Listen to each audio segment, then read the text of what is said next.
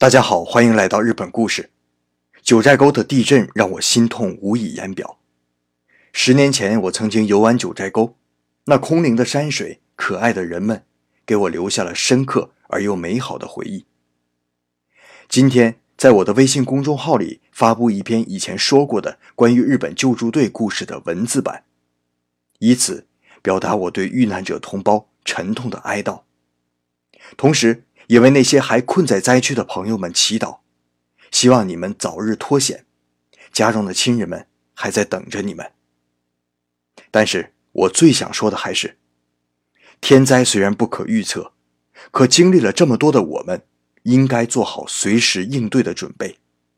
特别是做好自己和家人的防灾准备，因为我们还想陪伴他们更久一些。